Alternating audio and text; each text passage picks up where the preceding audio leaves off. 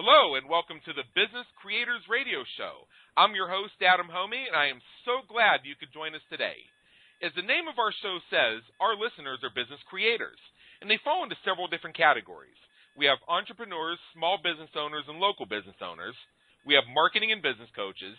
We have the folks who help others build their businesses and win at the game of business and marketing. This can be web designers, social media strategists, media and publicity experts, coaches, consultants, anybody who helps anybody else win at the game of business and marketing and grow their business.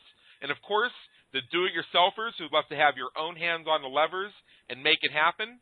If you are one or more of the above, please take a moment, explore episodes, and discover how our experts help you win at the game of business and marketing at www.businesscreatorsradioshow.com. We're on iTunes. Check us out. Just do a search for Business Creators Radio Show. Make sure you subscribe so you get the latest episode delivered directly to your iTunes every single week. Every five star rating is greatly appreciated and helps us help more business creators just like you. So for today, we're going to talk about the number one reason why you aren't reaching your financial goals. And this is a very common topic when we talk about business creators and winning at the game of business and marketing because some of us set financial goals and then we have challenges reaching them. Or we set the goals, but we don't really have a plan to reach them. Or we don't even set the goals and we kind of fly by night and then we wonder why we never seem to have the money we're supposed to have. So I'm especially delighted today to have with us our very special guest, Minette Riordan. And Minette is going to help us sort through this topic. Dr. Minette Riordan is an award winning entrepreneur, coach, author, and speaker. She's passionate about helping women entrepreneurs to stop struggling in their business and start thriving. Minette successfully built a multimedia publishing company in the Dallas Fort Worth area and is the author of the book From Fizzle to Sizzle Four Crucial Tools for Relationship Repair. After 11 years, she sold her business and relocated to sunny Santa Barbara, California with her husband and two kids. Minette now divides her time working with her clients to build their dreams and making art. She loves to spend time with her two kids and take long walks at the beach with her husband. And you can learn more about it at her website at MinetteRiordan.com. So, Minette, do we have you on the line? I'm here. Great, great, great. Welcome aboard, and thank you so much for making time to join us today and help our business creators. Oh, I'm so excited to be here. I just appreciated your introduction to the show and how you help small business owners and entrepreneurs. And like you, I think there's a balance to be had that sometimes is a little tricky to figure out about being a do-it-yourselfer and understanding when to leverage to grow to the next level. So I appreciate what you've created with this amazing podcast. You've had some really cool guests, and I'm delighted to be one of them. And we're so delighted to have you be one of them, and we're looking forward to keeping this going. So you are in very select company, so welcome aboard. Now, before we dive in, because we have a lot of stuff we need to cover today, you're going to give us a veritable fire hose of information. Let's take a quick step back and give those of our listeners who may not have heard of you yet a chance to get to know you a little. Just tell us a little bit about your background and what brought you to where you are today, helping women entrepreneurs to stop struggling in their business and start thriving. Well, thanks for that. So it's been kind of a crazy uh, spiral journey. I wouldn't say that there's been uh, any kind of a direct path. I actually have a doctorate from Stanford University in Spanish. I was a specialist in 19th and 20th century Latin American poetry. Right. And still love poetry, but it doesn't really have a lot to do on the surface with what you see me doing today as a coach for women entrepreneurs and for couples. And what happened was that I was teaching at a private high school for troubled teens, had a lot of personal growth happen, realized my husband and I were ready to start our family. I was working hard. He was working in the Bay Area. We weren't even living, you know, most of the time in the same town, which is not how we wanted to raise our family. So long story short, we ended up following his job and career from Northern California to the Dallas, Texas area where he took a job in telecom back when telecom was booming in right. the early 2000s. We moved there right before my son was born in 1999. And I stayed home for a couple of years, and my kids got to be three and one. And Adam, I said, I am so done. I love my kiddos, but I'm going stir crazy. I was not cut out to be a stay at home mom, but I was also right. really clear that I didn't want a full-time job that was going to take me away or require us. And actually, my husband and I were both have always been really committed to being present for our kids and having a lot of flexibility in our lifestyle. So I did, you know, the totally crazy thing and started a publishing company. I started a parenting magazine in the county where I was living in the North Dallas area. I knew nothing, Adam, about how to start a business, how to run a business, how to run any of the software to design the magazine. I just knew that I needed something to do, and I was gifted the concept by a dear friend in Boulder, Colorado, and kind of followed her model to start. And as entrepreneurs, one of the things that can sometimes happen is that our business takes on a life of its own. It became really like the proverbial rolling stone and the magazine grew really quickly from a quarterly newspaper to a monthly magazine. We were distributing over 50,000 copies a month around the Dallas Fort Worth Metroplex. And then in 2008, everything crashed, and we lost probably 30% of our businesses just went out of business. And then a lot of people at that time really started to hold on to their money. They were very fearful. They weren't spending on advertising. And mixed up in all of that was the birth of advertising online. So we really had to do some scrambling, look at our business model, really understand what it would take to grow the business to the next level. And none of that really happened or came to fruition in a way that we wanted. It was a really, really, really tough time.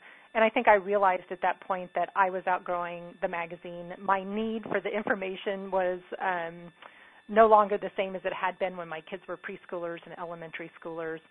So through a couple of year process, some private coaching that my husband and I both went through, we really realized that it was time to um, get out of Dodge, as it were, to get back to the West Coast where we'd been dreaming for years of being and to start something new and different. We had no idea how to make that happen. Once again, just sort of, you know, jumping blindly.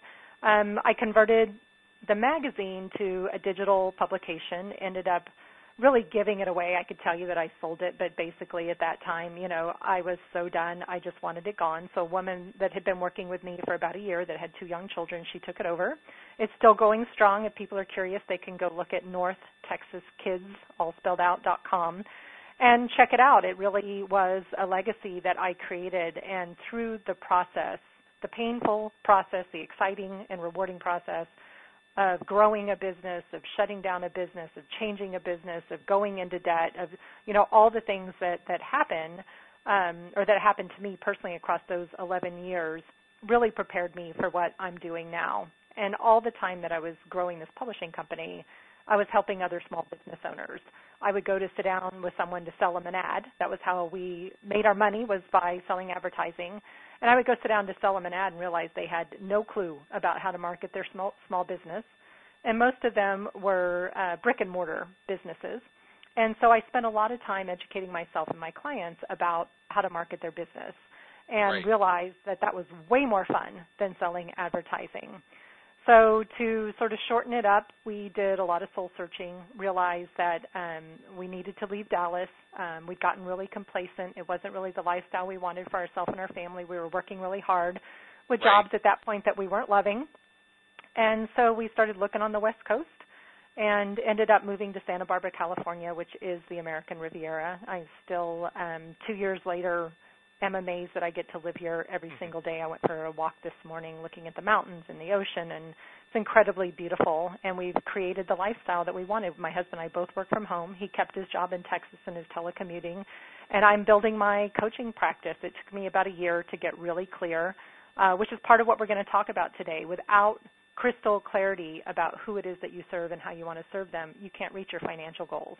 And it took, takes time. You know, we can't, um, I don't think any of us end up in the place where we begin, that it is a, a journey of discovery and a, and a process of clarifying and allowing our clients to show us what it is they want most from us.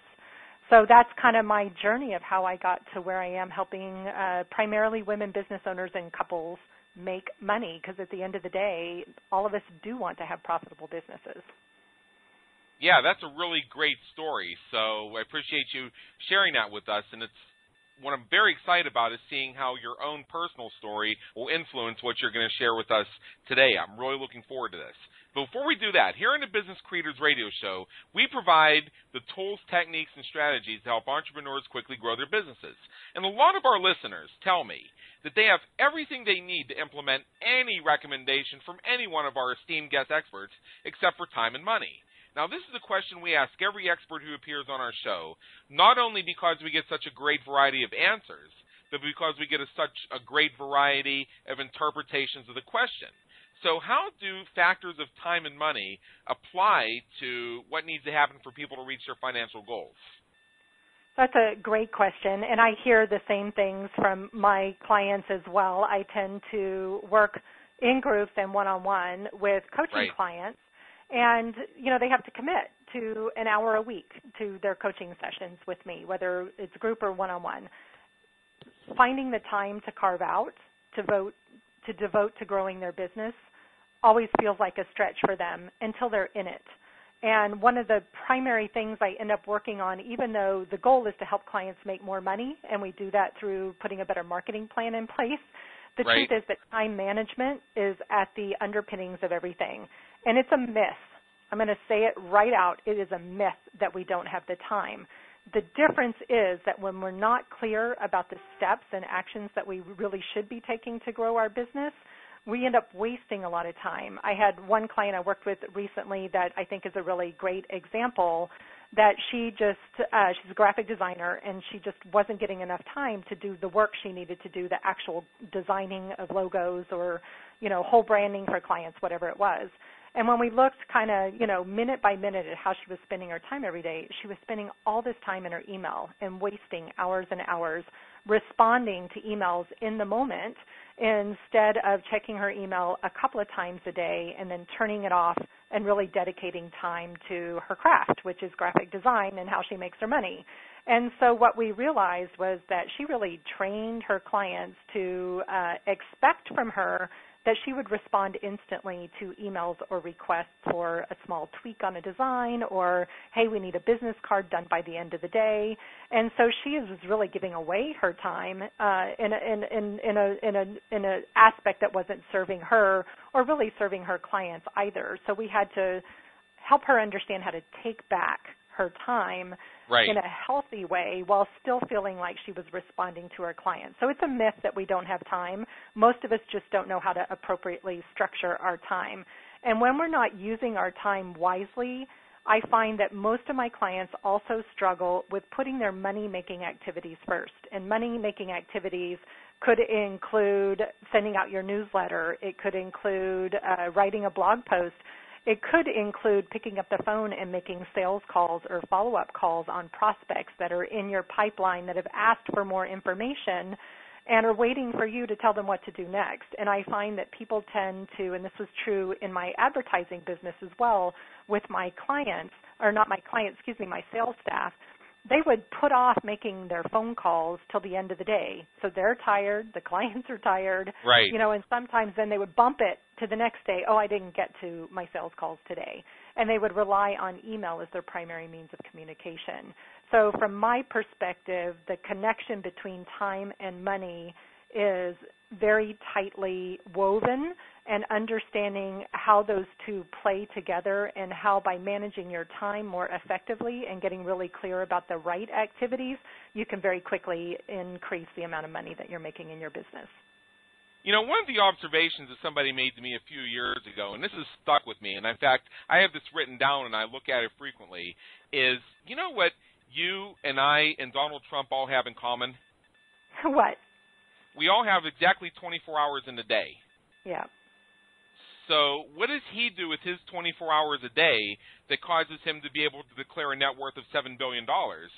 And what do other people do with their 24 hours in a day that cause them to declare bankruptcy? I mean, what is the difference? It's it's like you don't get extra hours in a day just because you're wealthy or just because you say I want extra hours in a day and you buy them or anything like that. You have the same amount of time and you have, you know, all things being equal, the same life ex- expectancy. So how do some people do it and other people don't do it? And I think that has a lot to do with how we spend our time. And one thing that I really loved when you shared this thing about time and money is, you know, what do we do spending all this time being in the moment with our emails? Uh, my best clients understand that when we're intensely working on something that's like their copywriting project or their product launch or something, I suddenly become hyper available to them because uh, we're working on that right now. and We're making it happen right now.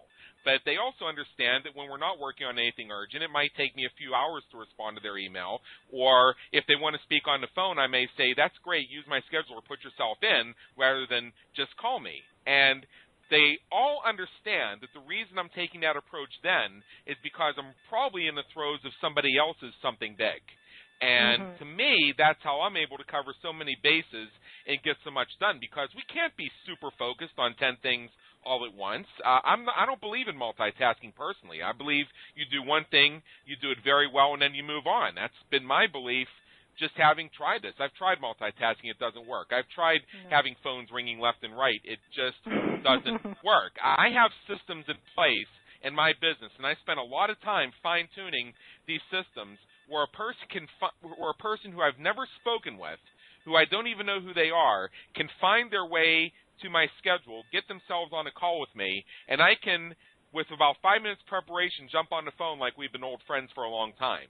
Mm-hmm. It's because mm-hmm. yes. the power of information is there. We just need to emancipate it, and it helps us manage this whole time and money thing. It helps us build our relationships. I believe it's possible to put some of your relationship building on autopilot, and it's completely genuine because forward thinkers like yourself are going to understand that that's how you cover more bases and how you change more lives and you be the change you want to be in the world.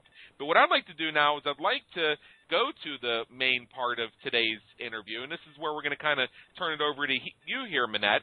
And I love where we're going with this. I mean, our listeners know that a lot of times when I conduct the interviews on the Business Creators Radio Show, I'm not only the host, but I'm also a student right there with you with my pen and paper out. And I definitely have my notebook and my pen sitting in front of me ready to go because you're going to be taking this idea of how we reach our financial goals, you're going to narrow it into something very specific that's one of my passions. And the very first question I want to ask uh, has to do with this idea of how we maximize our financial goals and reach our financial goals by getting a great understanding of who your perfect client is. So why is this so important? So I'm going to back up just a, a, little bit to the, you know, the title of the show is understanding why you're not reaching your financial goals, and right. Adam just connected that for for for all of you. And the number one reason you're not reaching your financial goals is lack of clarity, which I mentioned earlier on in the conversation.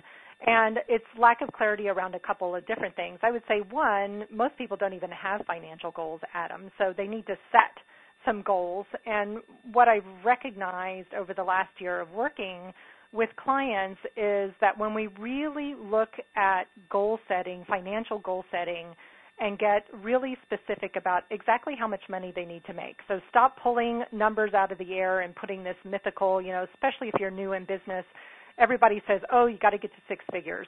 Well, do you really need to get to six figures? Maybe you need to get to seven figures. Maybe you need to get to your first 25K. So understanding right. that how the goal fits in, in your life is num- the number one step, I think. And then the number two step to take that clarity uh, even deeper is what Adam mentioned, and it's knowing who your perfect client is. And what I mean by your perfect client, some people call it an avatar, some people call it an ideal client profile, but it's having a mental image, a visual image of who the absolute perfect person is. And almost everybody that I talk to, when I say, tell me right now off the top of your head, who's your favorite client? So, Adam, if I asked you, who's your favorite client, who comes to mind? Um, I actually don't want to say because I don't want to offend sure, anybody. Personal about um, them. Yeah, but give ex- me an. Ex- so, okay, um, but I can but I can give you a clue about why they're my favorite clients is Perfect. because there is such a huge mutual respect for their brilliance and for my brilliance, and we have such a great working relationship where uh, we know uh, how we work, we understand how each other tick, and you know, a lot of times we can even complete each other's sentences because there's just such synergy. You don't get that overnight. You don't get that just because you charge them more or less money. You don't get that because you spend a greater percentage of time with them necessarily in and of itself.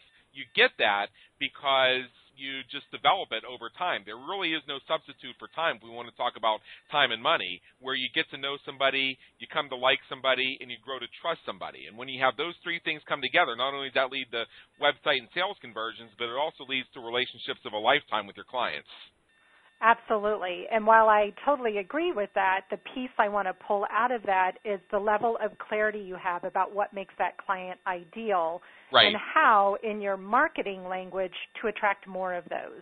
Right? So this is the the trick here by and I all of my clients I encourage them uh, to write a one-page profile, a mythical profile. Thank you for not naming names.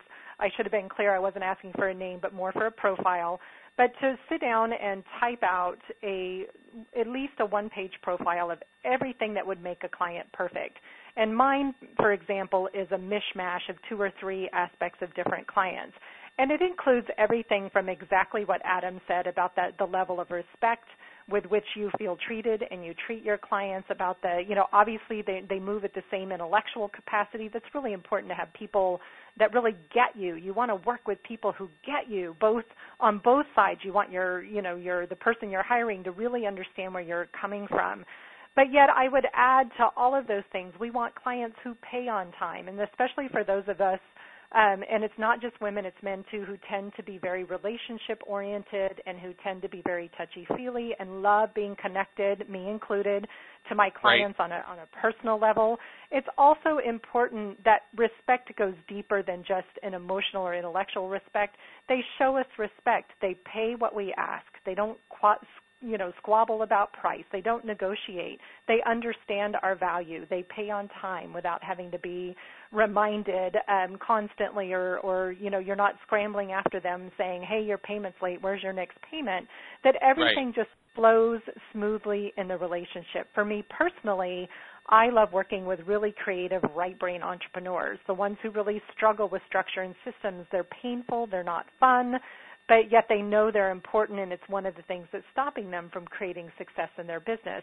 Well, structure and system, as you know, Adam, it doesn't have to be boring. It can be fun. And I love your what you said earlier about how you're using systems to build relationships. I think we make a mistake when we assume that automation depersonalizes uh, our relationships with people. I think it absolutely makes us more reachable and more present for people when they know that they can get a hold of us. And we make it super clear.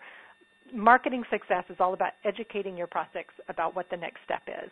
And when you automate those processes, it makes it really easy for them to move through your system to the place where they say, Yes, I'm ready now to have that conversation. Yes, I'm ready to move to the next level.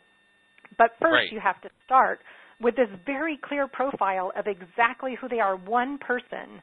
I know we're going to talk a little bit about niche as well, but you know, people get so fearful, Adam, of narrowing down and focusing on this one person, but I genuinely believe that we are not called to serve everybody. We can't. It's inhumanly possible to serve right. everybody in the world. We're actually meant to serve a certain population, and the the clearer the focus, the easier it is to attract them and become like this amazing magnet. I have a I'm looking at a vision board hanging on my wall right now and it has this giant picture of a magnet with all these people being pulled to the magnet because the clearer that I am about what I do and who I serve, the more magnetic I become, the more attractive I become, and the easier it is to build the type of relationship you were talking about that makes it so joyful to dive into conversations with your clients.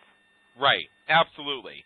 Now, a lot of this that we're talking about is going to involve narrowing our niche to a certain point because we're identifying who this perfect client is, who this ideal client is. And sometimes that's more than just a personality type. Sometimes we like people who work in certain industries, who, who work in certain niches, or who have certain beliefs that are similar to ours. Sometimes that just is the case. So should we be afraid of getting so narrow? Absolutely not. Um, as long as your niche has at least 10,000 people in it, which is pretty much most niches, unless you're really, really fine tuning or have some really, you know, um, unusual product or service offering, most of the time it's not difficult at all to find a lucrative niche. And the trick is, again, what I said about making yourself magnetic. The clearer you can be about who you serve, the easier it is for them to self select. The easier it is to write homepage copy that converts, which I'm sure is part right. of what you do and excel yeah. at, is helping people understand this piece. You know, I've talked to multiple web designers in the last year just through you know networking and they're also frustrated because somebody will come to them and say well i need a website and the graphic designer will say well you know who's your ideal client who are you trying to reach and the people are clueless they're like i don't know i just need a website so the value in understanding who your client is and narrowing your niche is that it makes you much more attractive to the people who actually want to do business with you and people should not be nervous about narrowing their niche. I think people go into a poverty mentality, especially when they're new in business, that they can serve everybody and that everybody should be their client, and they don't want to um, have to narrow because they're afraid they won't have enough clients. And the opposite is actually true. It, I know it seems um, crazy if you haven't heard people talking about niche before, but the tighter your niche, the more successful your business will be. For example, I serve at a large level entrepreneurs. Under that, I love working with women entrepreneurs. Underneath right. that, I love working with creative women entrepreneurs who struggle with systems. So you can see how I've been able to really, you know, specifically chunk that down. Underneath creative women entrepreneurs, I love working with women who are married and still raising their kids and trying to build businesses.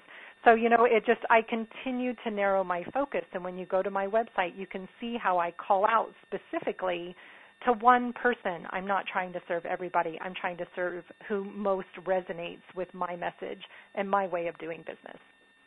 Right. I think that I think that's fantastic.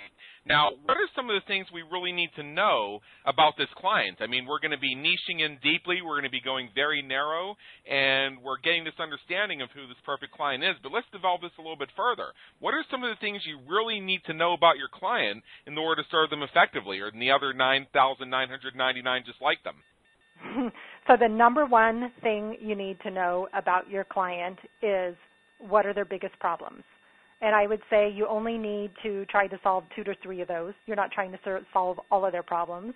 Like we could build entire businesses solving time, and there are lots of people out there right now building businesses around solving the problem of money, how to make more money, how to keep more money. You know, there's a million different aspects of the money industry. It's a multi-billion dollar industry. So is time management and organization. Those are two examples. So you need to understand what are the problems that are going through your clients' heads. You know, someone I thought um, that's a marketer, a great marketer, Katrina Sawa, said it so cleverly one time about you really have to stand in your client's shoes and you really have to understand the language that they're using to describe what their problems are. Part of our mistakes in trying to market to our ideal client it was, is that we use language that's meaningful to us. Um, I'll use the the transformation industry as a great example. People don't buy transformation. They don't buy self development. You know, they they don't buy um, positive thinking. They buy solutions to their problems. They may be looking for transformation. They may be looking for self development and and some kind of huge breakthrough personally. But it's not the language they're using. The language they may be using is I'm in pain. I'm struggling. I'm broke. So standing in your client's or your prospect shoes and saying, what are their problems and why am I best at solving them? The other thing it's important to know, Adam, is where are they? Are they in a particular state? Are they in the United States? Are they in North America? Are they global? The coolest thing about growing virtual businesses, like so many of us coaches and service providers are able to do right now is that we can easily go global, but that can also be really overwhelming. So maybe you want to start with working with people in your community and then outside of your community in your region and then maybe in your state and you can grow exponentially in this sort of spiral form to encompass a broader range. Or maybe you're a massage therapist right? Or a graphic designer who loves working one on one in person with people. So you have to understand where your clients are that you want to work with. What are their problems? Where are they? You definitely need to ask, are there enough of them out there that um, will support you in your business? It's an important question to ask. And I think it's important also, Adam, to think about their not just their demographics, but their psychographics. Where do they shop? What else are they spending money on? What books are they reading? And if you're curious how to figure that out, there are so many incredible surveys of information. Adam and I were talking before the call, we're both history and Wikipedia junkies. It's pretty easy to get psychographic, uh, psychographic information on different segments of the population online. Lots of people have done surveys. There's weight loss surveys and creativity surveys. So don't think it's impossible to get access to this information or that you're going to have to spend a bunch of money to do an expensive survey. Another great way to get psychographic information is to go to your tribe right now and send out a simple survey monkey, which is totally free, and ask them, hey, what books are you reading right now? How often do you go get a manicure? Do you spend money on massage? Are you right. an online education junkie? Go ask. People are so afraid to ask their clients and their prospects what it is that they want and need. And that, for me, is like the secret sauce to success is being willing to ask. Right. A friend of mine on Facebook is always asking questions that seem like they have no obvious – marketing value other than perhaps to get people engaged in conversations with him, but they do get people very engaged in conversations with him. And I suspect this may be part of his psychographic research. Like uh, one of the things he just uh, one of the, the things he just asked is, uh, uh, do you like steak or shrimp? Uh, he's asking, please share a tip for staying focused. He's probably listening to this and knows that he's uh, knows we're talking about him, and he's a great friend of mine. So I'm happy to pay him the compliment because he's a brilliant social marketer. In fact, I share his content with my herd on a regular basis. But this is part of the reason why I believe he does it is so that he gets some of this psychographic information. Another uh, person who's very well known in the social media space just yesterday asked people, "What's your favorite flavor ice cream?"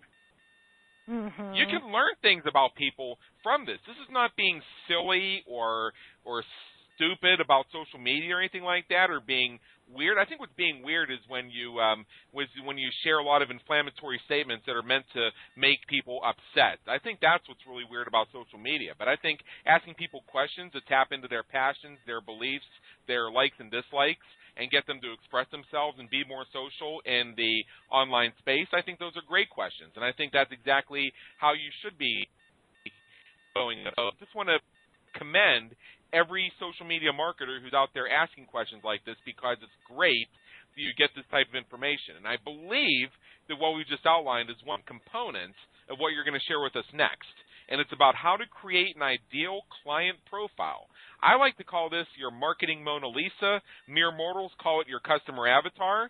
Uh, so, what do we do to create your ideal client profile? Hey, it's my show. I'm allowed to be vainglorious every once in a while for a laugh. no, I just I, I love that. I love that idea. So, um, and it being very artsy and creative, and you know, I love and and and someone with a doctorate in poetry. I love metaphor and imagery. So, the more, and I think the more fun that we can make all of this. And I want to encourage people to not take this too seriously. Yes, it's important. Yes, I think an ideal client profile is one of the most eh, crucial steps that you need to take in, in growing your business to the next level and constantly revising and tweaking it. It doesn't mean it doesn't have to be fun, right? Just like I'm sure we could talk about creating content all day long. There's so many ways to make that more fun and engaging um, for people that that don't love to create content. But back to ideal clients.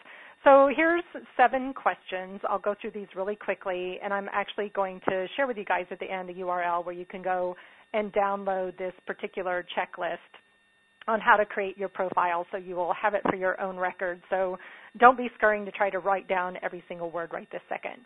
The okay, my pen is down. My pen, is, pen down. is down. My, and my mind is open. For everybody listening, don't worry, you have a recording on our iTunes channel. You can listen to this as many times as you need, and she's going to give you the checklist anyway. So just open your mind and receive. Thank you. I love that. And I will go quickly in the interest of our time together as well. So the first question, and you'll be surprised by how simple all these are, is just saying, who do you love to work with? And clearly picture in your mind some of your favorite clients or one client in particular, just like I asked Adam earlier. I can totally picture my perfect client, the one who did everything I asked, who's had so much success. Who's the one client you love to work with most? Two, what makes this individual or even a group of people ideal? Write out every detail you can think of that makes them ideal, that makes them perfect. Are they punctual? They pay on time? They adore you. They're always honoring your brilliance. they always do their homework. Maybe they're silly, creative. They're willing to be authentic and vulnerable with you. They always show up on time. I'm a huge time uh, Nazi. I, you know, punctuality is super, super important to me. So I really respect others who have that same value. Do they have the same core values that you have? For example, one of my highest core values is freedom, integrity, authenticity. You want clients who resonate with your core values and who share them. Number three, and we talked about this one already, are there enough of them in the world to buy your services and help you reach your income goals? Simple question. Yes or no. Doesn't take, you know, you'll have to do a little research to find out, but in very few cases are there not enough of them to make it happen. Number four, keeping this individual in mind, again, this is reiterating a little bit, stand in his or her shoes for a moment and write down the minimum of three, no more than five problems that they were struggling with before they started working with you. This is a great opportunity for you to reflect on the clients that you have successfully served in your career and say, what transformation have I created? What problems have I solved? What were they struggling with before and now that they're really succeeding at? And then staying, number five, in that person's shoes, I want you to really describe the results this person got from working with you. So we looked at the problems, we looked at the success, so I want you to go into even more details about the results because what your prospects want to understand from you is that they can achieve those same results, that they can get those same problems solved, that they can also have success. Finally, number six, or not finally, number six and then number seven. Now ask yourself, or even better, go ask your client, where does he or she hang out? Where do they hang out in person? What types of groups, associations, or organizations do they belong to? Where can you connect with them? Some of us are going to be able to easily go to networking organizations and find lots of prospects. Others of us are going to have a harder time. For example, if you are looking to connect with doctors, doctors probably don't do a lot of networking, right? I've been in a lot of networking groups in the last 15 years that I've been in business. Chiropractors, yes, do a lot of networking, but pediatricians or other specialists, not so much. It's a little more challenging to find them, but there are lots of them, and it's a lucrative market if you can figure right. out where they're hanging out. So groups, associations, organizations. And then finally, number seven, the other thing to really ask yourself as part of this profile is where do they hang out online? Facebook, Twitter, LinkedIn, Google, Pinterest. You're probably already connected to them on at least one of these sites. So understanding where they hang out. Not every niche is on LinkedIn. Not every niche is on Twitter. Not every niche is on Instagram. If you're targeting young people, there's a lot of great business models out there that are targeting either kids in college or right out of college. They are not on Facebook, right? They're not on Pinterest and they're probably not on LinkedIn yet. They're on right. Instagram right now. They're digging Instagram, right? So understanding right. where they are helps you connect with them. So if you figure out these seven things, it will help you target a marketing plan and effectively use your time to make more money. So that's kind of the link to bring it all back around, if that makes sense. Right. As a counterexample that further illustrates your point, I like to say that worship of your internet marketing hero, or actually praise of your internet marketing hero, is worship of a false god. And mm-hmm. To illustrate that point, uh, I have seen it happen where you have like I'm going to use for example web designers because one of my web designer colleagues told me about uh, something like this that happened to them. Uh, I mean, I hear stories like this all the time, but I'm going to zero in on one specifically where they had a person who became their client, and this person was referred to them by somebody who belonged to a certain mastermind run by a certain coach.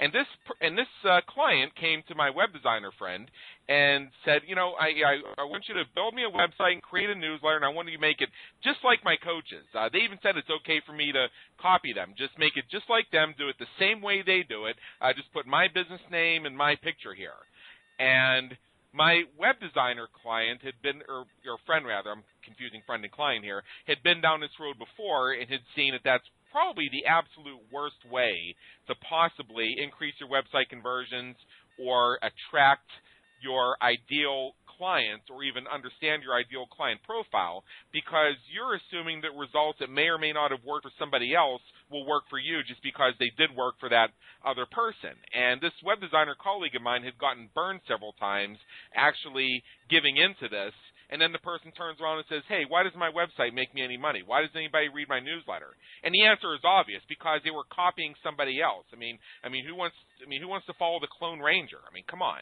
Uh, so what I what I told this web designer friend of mine to do, and this is a line that I had used when I was faced with a similar situation back in 2008 when I used to run a web development firm, uh, was to say to that person, you know what, that's that's very good. And I imagine that your coach probably has a web designer of their own, so they already have the templates where they can just make it the same as your coaches, just put it in your colors with your name and your picture.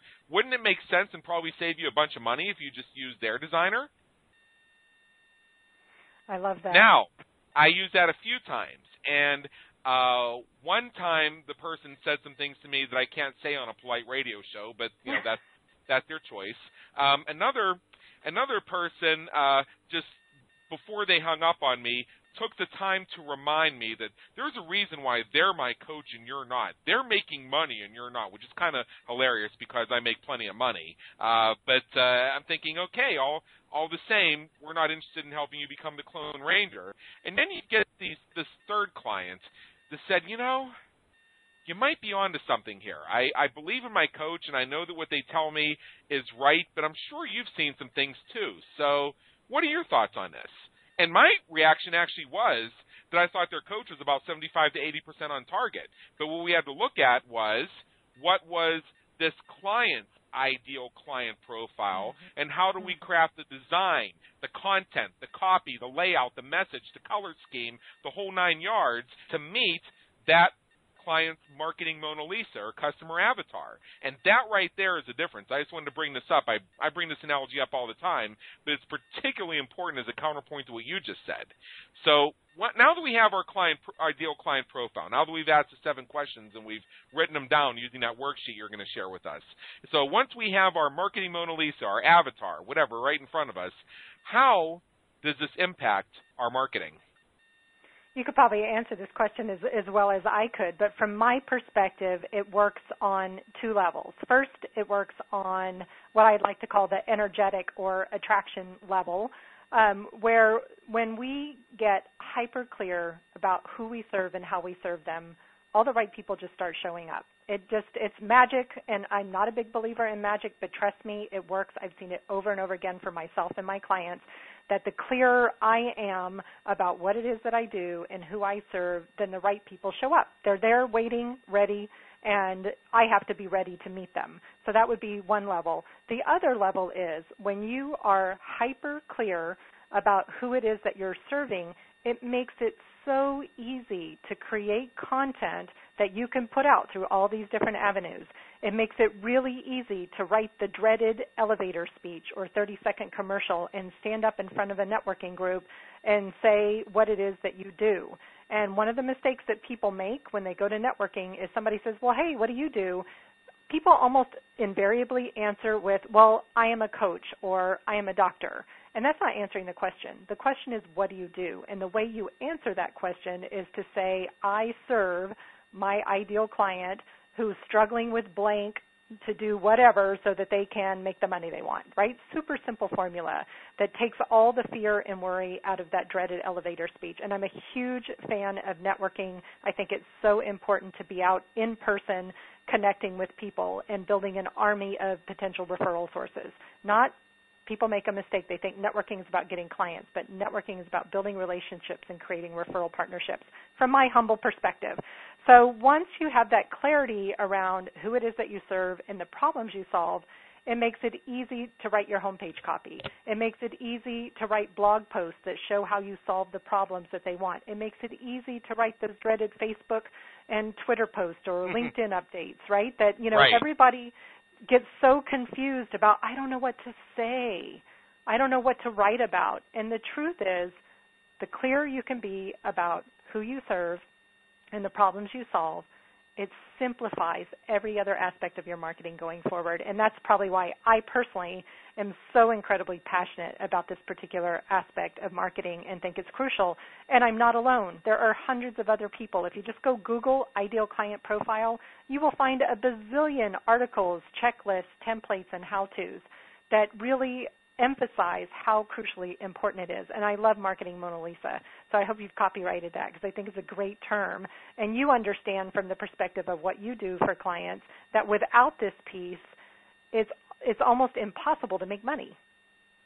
Right. What you have to understand is that I'm like almost half the world, uh, which you know, you know, me and my fellow introverts, we basically rule the world now through the internet and social media. I mean, the marketing spectrum has finally swung in our favor. We don't have to uh, force ourselves into areas of energetic activity that drains us. So we Mhm. are really starting to take over here. And you know how it is with introverts. We can't stand small talk. So if you start with how are you, Right. I'm going to say what do you want? Yeah. Because because all this how are you? No, I'm no, I yeah. I'd rather be on the beach sipping mai tais. Come on, how do you think I'm going to answer that question? Um, and uh, and then the whole thing about you know what do you do? To me, that's like you know, that's like narratives. I don't want to do a narrative. What I want to do is I want to get to know the person who I'm speaking with. And people have been with me at conferences, they've been with me at seminars, and people have come to me and asked all the standard networking, what do you do type questions, and they've just stood by and watched while, without actually answering that question myself, I turned the entire conversation around and made it about the other person. And see, what's happened here in the world, Minette, is we introverts, because I consider myself to be very much a classic introvert, have taken over the marketing world. The marketing spectrum has finally swung in our direction where we can engage in our website conversion conversations and we can network and we can make pretty much everything we need to make happen so that we reach our audience and we reach our focused niche markets wherever they are hanging out and deliver to them the message that they're looking to receive. And we can do this from the safety and the comfort of our own homes. That's the beauty of social media. That's the beauty of online marketing. That's the beauty of internet marketing and social media marketing so that we don't have to put ourselves in situations where our energy will be expended in the wrong direction. So, you know how it is with us introverts. Uh, there, there's one thing that we really find ourselves very challenged with in many times. It's when it comes to small talk. So, when somebody comes up to me and says, "Hey, how you doing?" I say, "Good," and they say, "What you doing?" I say, "Nothing." And uh, what I'm trying to do is I'm trying to very quickly get them to realize that I'm really not up for the small talk. I'm very much up for the what do you want part. Because Mhm. if you can get me engaged, I'll speak with you all day. There's a misconception that introverts are shy or lonely or antisocial or anything like that. In fact, your introverts, in some cases, are some of the most talkative people you'll find when you link to something that they're passionate about. They're just not going to engage in the same kind of small talk. Now, where this translates into the whole idea of uh, narrowing your niche and your ideal client, things like that, is that question we ask so often at networking events. That's why I'm bringing this, this up now. What do you do? Now, the thing is, uh, I'll tell you the truth. I don't want to answer that question. I don't want to answer what do I do. I don't want to have to come up with my elevator speech or something like that. What I want to do, and tell me your thoughts on this, is I want the other person to talk and let them tell me if they're my ideal client, if they're a great JV partner, if they're somebody who I want to do business with. I love that because you know, and it all ties so nicely back in with this concept of understanding who your client is. When you give people the opportunity to tell you about themselves and what they're struggling with, so one, you're create, creating connection, you're increasing the know, like, and trust factor, which is so crucial, but you're also able to quickly identify how you can best serve this person. And sometimes that might be whatever your services that you offer. Sometimes it might be that you're able to pass them a referral or maybe they'd be a great joint venture partner, as Adam said. And finally, maybe you listen to them talking and you realize, well, no, they're not a great client for me, but I can hear that they're really struggling with this particular problem and I have the perfect referral for them. So when you allow the other person to speak and describe what's going on with them, you get the gift of being of service to them in whatever way is most meaningful. You wouldn't be able to do that as effectively if you didn't understand exactly what are the problems you solve because then you would really be just listening for, well, how can I help? How can I help? Will they hire me? And the truth is when you have the clarity and confidence to know exactly what it is that you do and who you serve, it opens this amazing space for you to be of service in a much broader perspective and create great referral relationships with other people that serve the same market you do. You know, one of the most fun parts that we really haven't talked about about understanding your ideal client profile is the other types of marketing opportunities that this opens up for you in joint venture partnerships, in referral relationships in your community or your backyard, but it's being able to collaborate with other people who are save, serving the same ideal market, but from a different perspective. So Adam and I both in some ways have nice crossover where we serve entrepreneurs and small business owners. Yes, I niche it down a little further to women, but I don't specialize in content creation or in conversion, website conversion like he does. So I'm able to say to a client or even a prospect, well, here's the aspect maybe I can help you with, but what I really think you need is to go over here and get help on this first or maybe in sequence. So it creates opportunities for us to collaborate and make more money together. If I believe anything, Adam, it's we grow so much faster when we work together and collaborate and it's really important to create the type of relationships that you and I are creating and that you've created with this awesome podcast. It's a great way to be of service to the community, to educate your own community about how to be better at what they do, as well as to educate your prospects about what it is that you do. See, I couldn't really agree more because uh, when I look at things, you know, there are many times I may go to conferences or I may be in conversation with people, and topics like, you know, somebody who can help women entrepreneurs to stop struggling in their business, to start thriving, and to start reaching their financial goals. Now, that's not my niche. However, when that conversation comes up, I may be thinking, you know, that's not me, but I bet you I know who might be worth a conversation. Now, there's this person I know, her name is Minette. That's probably somebody you should definitely consider connecting with. And I may make the connection right there. Uh, being in the business I'm in, where I help people with uh, improving their website conversions and simplifying, simplifying their online marketing technology so they spend less time editing and maintaining and more time educating and monetizing, what frequently comes up is people ask me if I can help them with their SEO. And what I say is, I'm not really an SEO guy. I know how it works. I understand the on page and the off page. I can tell you if what you're doing is basically on or off base. But the person you really need to speak with about implementing this for you is, and I have a name. Uh, somebody may come to me and say, "Hey, can you run an AdWords campaign for me? Can you run a Facebook ad campaign for me?" And I say, yeah, "That's not really my bag either." But I have somebody in mind who I've actually seen make their clients money with that stuff here's who you need to speak with. And I've created relationships there where that person has gotten business from me and vice versa. In fact, that person was one of our guests on Business Creators Radio Show, and one of our listeners hired them. Awesome. So it's just it's just amazing how that works. Uh, also, because of the line of work I'm in, uh, free, people frequently get the idea that my company does web design services. Now, it is true that back before the year 2010, in fact, uh, it was August 2010, we shut this down. So we're kind of in the you know, right the four-year anniversary mark, give or take, of the end of my career in web design, so to speak. I'm not a web designer. I've never designed a website in my life. I can't draw a roller with a straight line. I need a tutor to get through art class. I don't have that type of brain. But what I do have is the ability to look at language, to look at position placement, to look at how the opt-in box looks, how the color flows, um, how you're using pictures of people on your web pages, and all these psychological factors, and how we draw people's eyes into the website and into the copy to help them become more engaged. They're more likely to move along that continuum from visitor to prospect to customer. I know that off the back of my hand. I have strategies that I teach people so they can do first aid at home on their website that actually get into some of the psychology and some of the placement issues. Just some little tricks they can do that partially involve breathing exercises, believe it or not, that can help them. I, I'm not joking. It has to do with how you use your breathing and how you use your eyes in a new way to look at your web page in a way you haven't viewed it before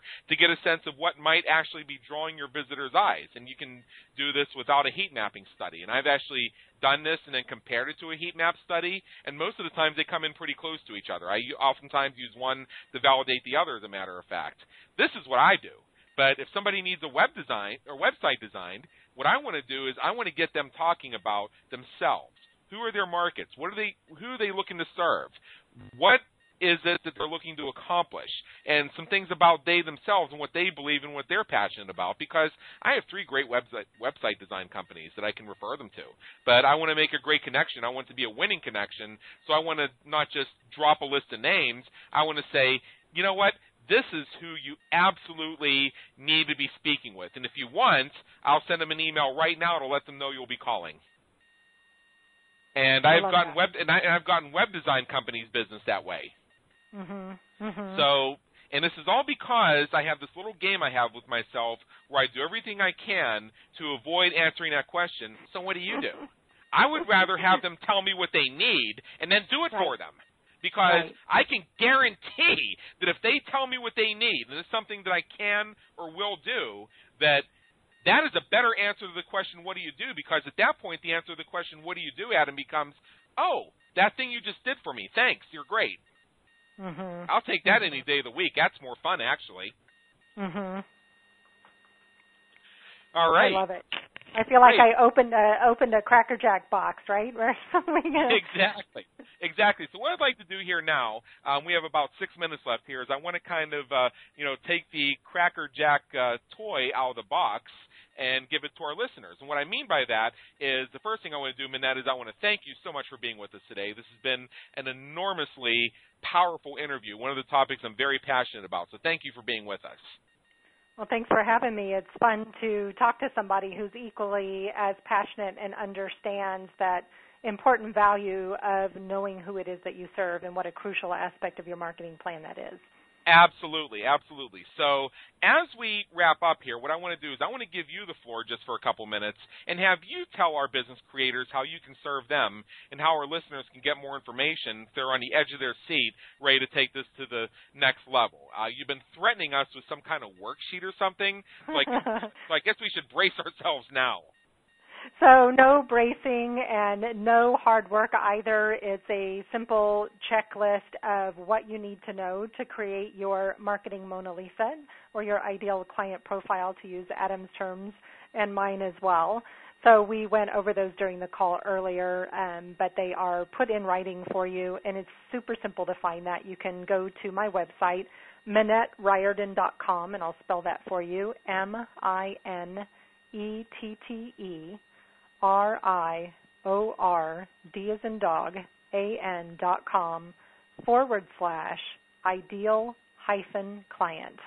Again, that's Minette Riordan dot com forward slash ideal hyphen client to download a copy of that checklist to get on your way to really clarifying who your ideal client is, what what do you need to know, how do you figure out where to find them and how do you get your message out to them in ways that are meaningful and authentic because i think at the end of the day when we really understand who we're most called to serve and how we're best able to help them it helps us to really serve more authentically to be more heart centered and right. to really call out to the people that are really longing for the solutions that we're offering so not all of us um, are going to serve everybody. That's why it's so important to understand how to make yourself really attractive and magnetic.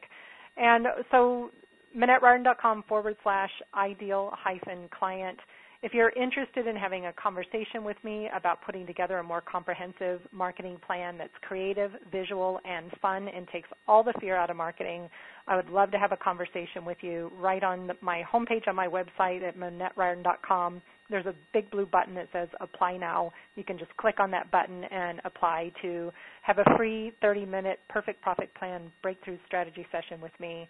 We'll get on the phone, we'll figure out what's going on, and you will absolutely walk away with at least one specific action you can take to start making more money in your business. Because we can talk about marketing and ideal clients and time management and a bazillion other things all day long, Adam, but at the end of the day, we are in business to make money, and that's a good thing. I want women in particular to really understand the value that they bring and that they're worthy of getting paid for the services that they bring to the world. Yeah, uh, I want to say that those are all great things, and I want to remind all of our listeners that our guest experts do have profiles at businesscreatorsradioshow.com, and we'll be happy to include the link directly to your worksheet there because I think that's a great resource. I plan Great. to go and download it myself as soon as we finish up our call here. And just one final personal note before we close off, I'm reminded when I was in MBA school, and I was in a, some kind of business class. Well, duh, it's a business class. It's an MBA program. I don't know where I that that was the, that I walked right into that one, and I set myself up for it. But uh, and the professor asked, "What is the most important thing that a business does?" And I raised my hand and I said, "Business exists to make money." And he thought that was the most silly, insulting, stupid answer he'd ever heard because that's like saying that we live to breathe. Well, thing is, we don't breathe, we die. And if a Mm-hmm. business doesn't make money, it dies. We die, Uh, I don't know. yes. I don't really know anybody personally, even people who are the most heart-centered, altruistic, give, live my passion, money doesn't matter to me on a daily basis type people who aren't doing it for the money. They're not Mhm. they're building wealth, they're being successful, and maybe they're doing it so they can generously support a charitable cause. Maybe they're doing it so they can put their kids through school. Maybe they're doing it because they like the fact that they can employ a lot of people and pay them well and help support other people's families. Maybe that's their motivation, but I'm telling you, it always comes down at one level or another to the need to succeed with money and reach your financial goals. So once again, Minette Riordan, I want to thank you so much for being with us today. Thank you so much for having me. You bet, you bet. This is Adam Hommey, host of the Business Creators Radio Show. Please check out our previous and upcoming episodes at www.businesscreatorsradioshow.com. Check out our previous episodes, including this one, on our iTunes channel. Just do a search for Business Creators Radio Show. Every five star rating is greatly appreciated and helps us help more business creators like you win at the game of business and marketing. Until next time, have a great day. Take care.